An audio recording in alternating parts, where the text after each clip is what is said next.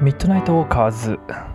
えーこのラジオは、えー深夜散歩をしながらアイデアをの種を見つけられるようなそんな、えーラジオ番組となっています。えーっとまあ第1回目なんですけれどもそもそもですねこのラジオなんでやりたくなったか、まあなんか今までですねいくつかポッドキャストとかやったことがあるんですけれども、えーと今回ですねまあ私新しくちょっとラジオやってみたいなと思ったわけがあるんですね。でなんでそういうのやりたくなったかっていうところ、まあ、最初にちょっとお話ししようかなと思うんですけれどもえーっとまあモチベーションとしてはですね、まあ、最近ですねよくあの深夜、まあ、夜とかですね散歩をしております。でその時にですねよくラジオを聞いているんですが、まあ、散歩しながらですね新しいアイディアを見つけたりとかですね、まあ、ラジオ聞きながらえー知ったりするっていうのはですね、まあ、意外と心地がいいなというところに気がつきまして、まあ、散歩、えーっと、一人でやってるのも楽しいんですけれども、まあラジオ聞きながらですね、散歩していると、まあ、なんか一人じゃない感じがしてくるかなと思いますと。まあ、そこでですね、えーまあ、深夜徘徊しているのは君だけじゃないぞというところですね、まあ、こういう、えーラジオを聞きながらですね、深夜散歩してもらえるといいんじゃないかなというところで、えっと始めてみました。まなのでですね、まあ、あの私の、まあ、こんなラジオがあったらいいなというところをですね、ここでやっていければいいんじゃないかなと思っております。でですね、えっと、このラジオですね、どんな内容を話すのかっていうところでいくと、あのまあ、基本的にはノンジャンル、ノンカテゴリーで話していこうかなと思います。で先ほど言った通りですね、まあ、アイディアの種みたいなところがあるんですが、まあ、そのアイディアの種どこから持ってくるのっていうところですけど、まあ、最近ですね自分が興味のあることとか最近ニュースで流行っていることとかですね、まあ、そういったものを、えーピックアップしてお話ししていこうかなと思います。まあ、ただですね、えー私自身結構興味があるところっていうのもそもそもあるんで、まあ、その辺は最初にちょっと紹介しておこうかなと思います。なのでですね、この辺ちょっとピンときた人はもしかしたらこの番組面白いと思っていただけるんじゃないかなと思います。まあ私ですね、もともと大学でですね、図書館、図書館情報学というものを学んでおりました。これ何やってるところかっていうとですね、あのまあ、図書館司書、ご存知かと思うんですけど、図書館で働いてですね、まあ、本を管理したり、利用者の質問に答えたりするような人なんですけども、まあ、その、えー図書館司書の要請ですね、まあ、司書として必要な知識みたいなところがあって、まあ、それを中心に学んでたっていう感じですね。で今はですね、IT 系の企業に入ってソフトウェアエンジニアをやってます。なんでですね、普段皆さんが使っているようなスマホのアプリケーションとかですね、まあ、インターネットでウェブページとか見ると思うんですけど、まあ、そういうですね、えーアプリケーションを作ったりするっていう仕事をしてます。まあ、でですのでね、えーっと、まあ、IT 系の関わる仕事の内容ですとか、まあ、先ほど言っていた図書館、まあ、図書館情報学ってどういうものかっていうと、まあ、情報を、まあ、みんながいろいろ使いやすくしようっていうようなものなんですけれども、まあ、そうですね、そういった情報学とかですね、まあ、あとは人間一般的なところとかですね、まあ、そういったものに興味があるので、まあ、そんなところをですね、これから話していこうかなと思います。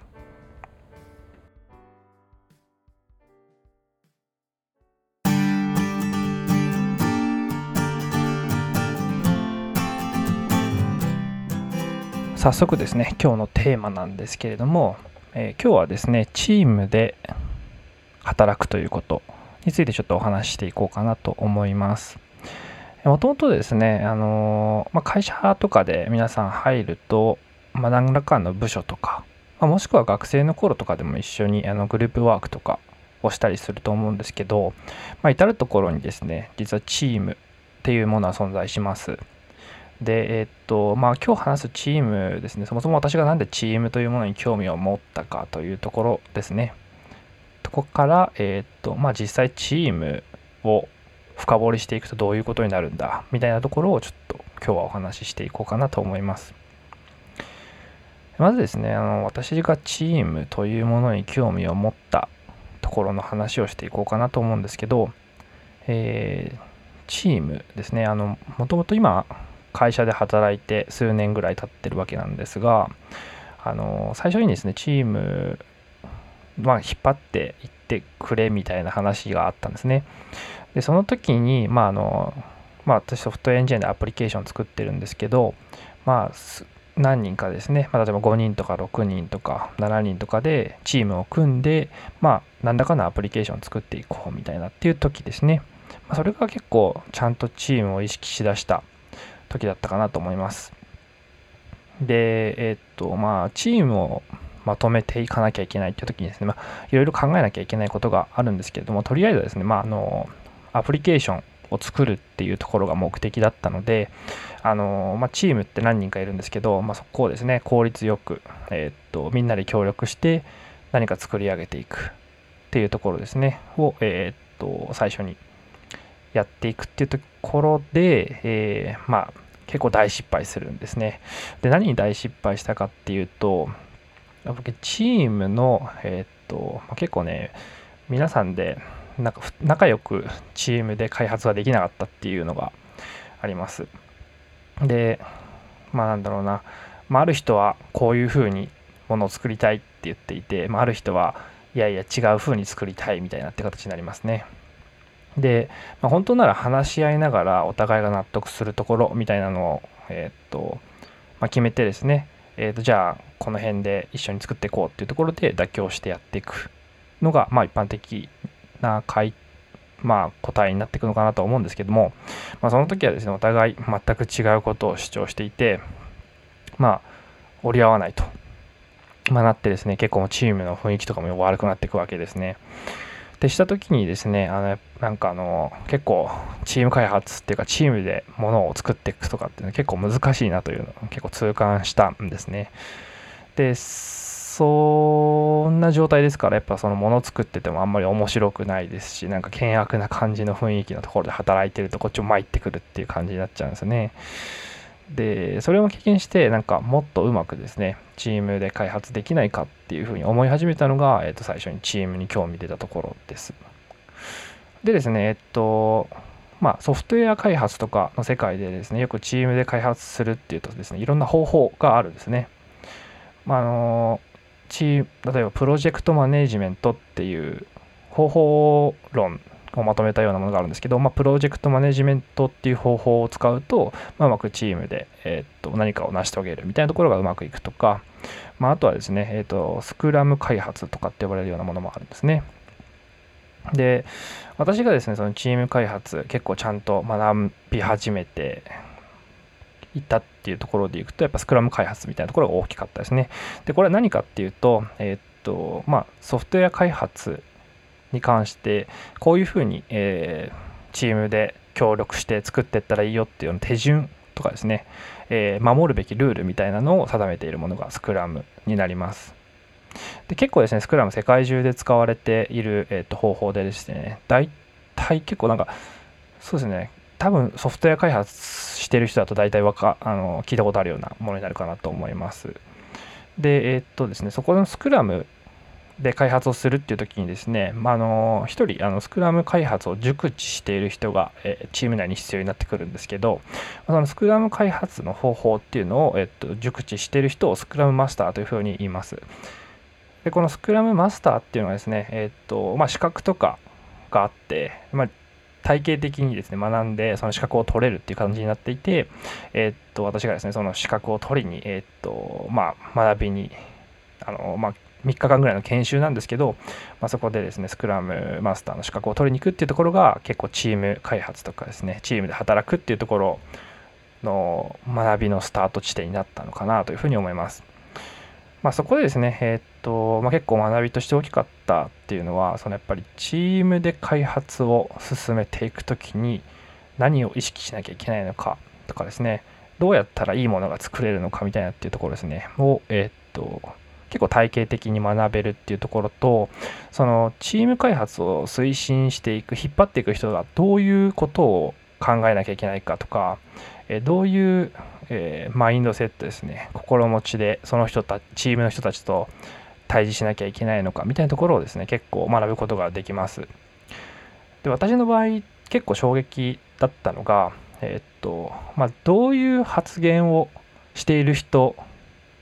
にのと一緒に働きたいというかどういう発言をしてどういう発言に基づいてそのチームの人たちはものを考えていくかみたいなですねっていうところです。を、えー、と意識するんだっていうのは結構ですねあの衝撃を受けたというか考えなきゃいけないなと思ったところで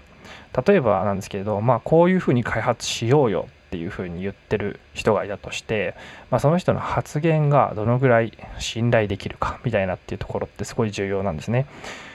例えばあのこういうふうに協力しましょうよっていうちょっとよくわかんないけどっていう話になるとじゃあそんな協力できないですよって話になりますしでこういうふうにやったらうまくいきますよっていうふうに話してる人がいてなぜならこうですっていう。いやいや違うんじゃないって質問した時にいやその疑問はこの点でこういうふうに解消できるからこうするといいんだよっていうふうに話してもらえるとですねじゃあなんかとりあえずその人に従ってみようかなっていう感じになるですね。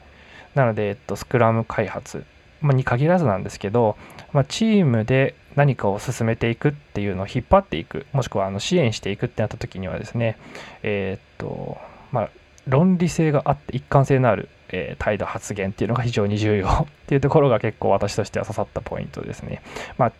それは、えー、まあ、スクラム開発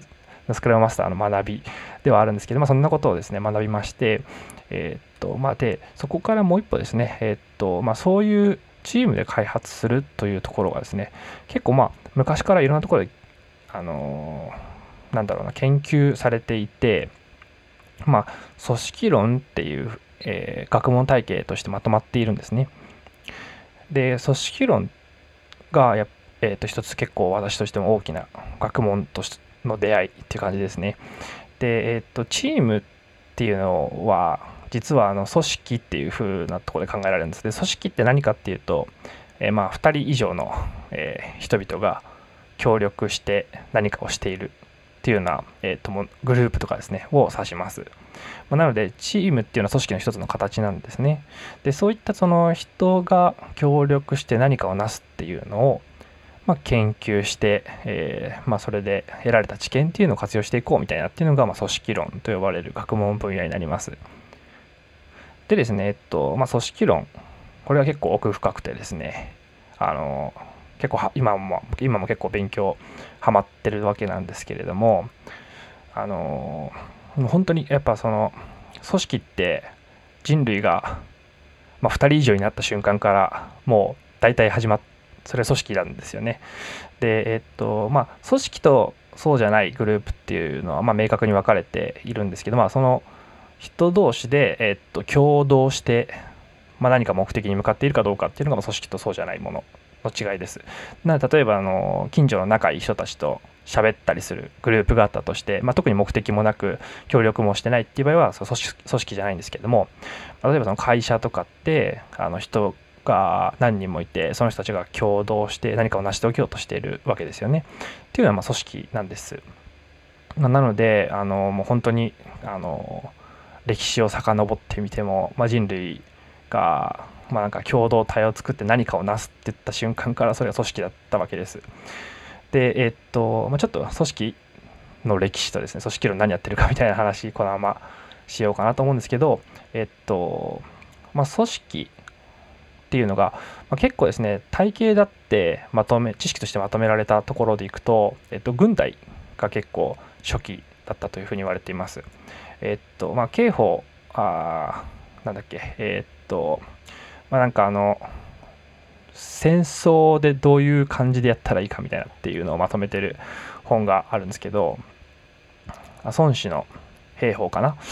で、えっと、それが結構初期の、えっと、まとめられたものというふうに言われていて要は軍隊っていう組織をどういうふうに作っていけばいいかとかっていうのがそこに、えっとまあ、メインではないと思うんですけど、まあ、書かれてはいるわけなんですね。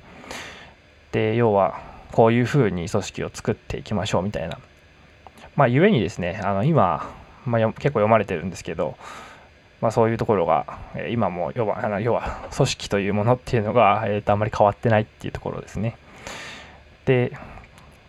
まあそこからですね、まあ戦争とかの軍隊どういうふうに構成したらいいかっていうところ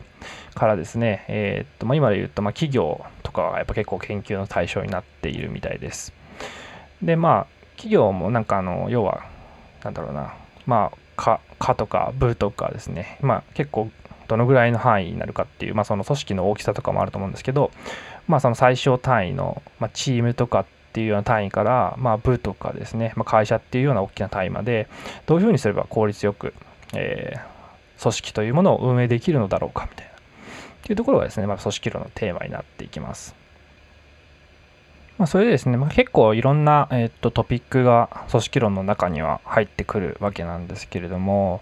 まあ、特にまあなんか結構いろいろあるんですけど結構私がまあ興味あって面白いなとかって思うところでいくとですね、まあ、例えば、えー、まあコミュニケーションと意思決定とかですね、まあ、どういうふうに組織の中で意思決定がなされるかとかですね、まあ、どういうふうにコミュニケーションすればより良い意思決定ができるのかみたいなっていう研究分野とかがあります。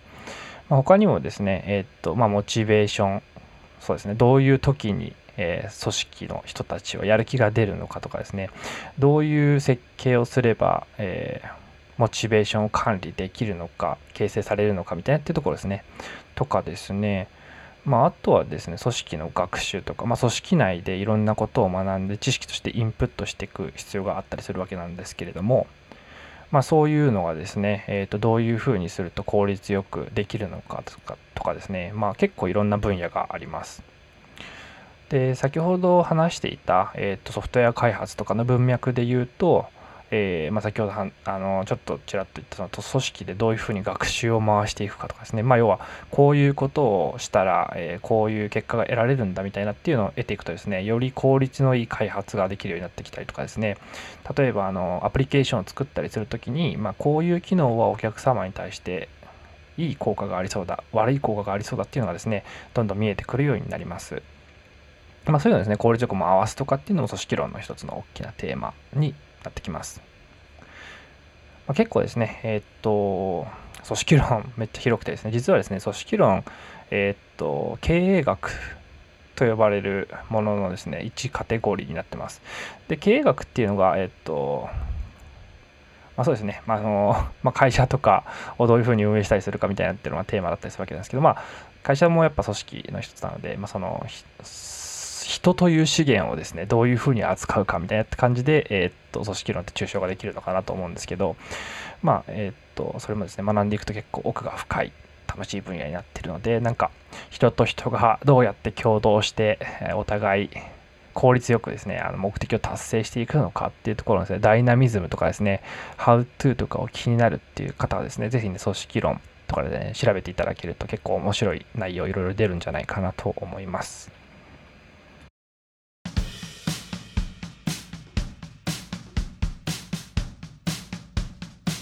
今日は、えー、組織論についてお話をさせていただきました、えー、組織論普段あんまり聞くことはない聞く機会やなんかあんまりこういうなんだろうねチームで働くみたいなところに興味がないとなかなか出会わないようなところかなと思うんですけどまああのなんだろうね組織えー、から離れて生きている人っていうのは結構少ないじゃないかなと思います。まあ、あなたがですね、もし何らかの、えーと、仕事をしているのであれば、もう必ず何かの組織に属していることになりますね。えっ、ー、と、まあ、一人でお金稼ぎってほとんどできないので、誰かと何かの協力をしている時にですね、そこはま組織という話になります。まあですね、えー、まあ、こんな感じで、えー、何かしらのアイディアをですね、えっ、と、まあ、日々アップデートしていければいいかなと思っております。